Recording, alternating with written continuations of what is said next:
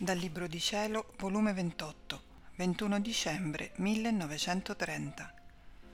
Trionfi da parte della divina volontà quando la creatura si fa lavorare dal fiat divino. Scambi di trionfi da ambo le parti. Il mio volo nel volere divino continua. Mi sembra che io lo chiami, perché mi mancherebbe la vita senza di lui.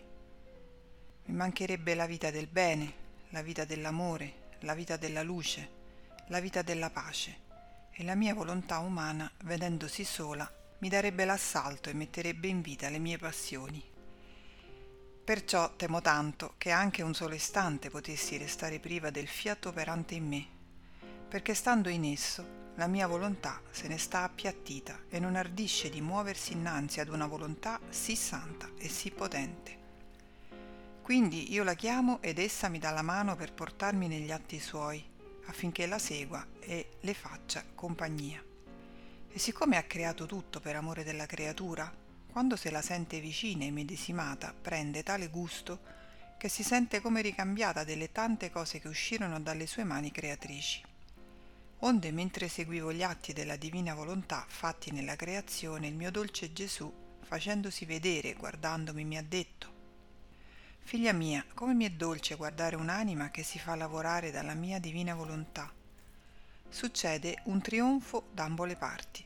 La mia volontà investe l'intelligenza della creatura ed essa si fa investire.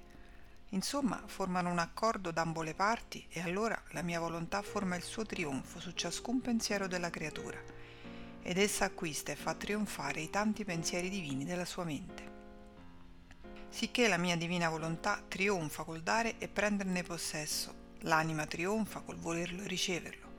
Onde se guarda, se parla, se palpita, se opera e cammina, sono tutti trionfi della mia volontà sulla creatura, ed essa trionfa e prende possesso di tanti atti divini.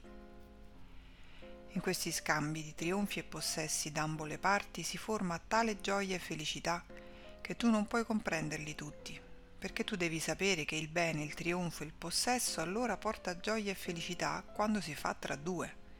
Il bene isolato non ha fatto felice nessuno. Come si vede solo, perde tutto il bello della felicità. Perciò la mia divina volontà va trovando la sua creatura per formare i suoi trionfi, per poter formare insieme con lei le sue gioie e la sua felicità sulla faccia della terra.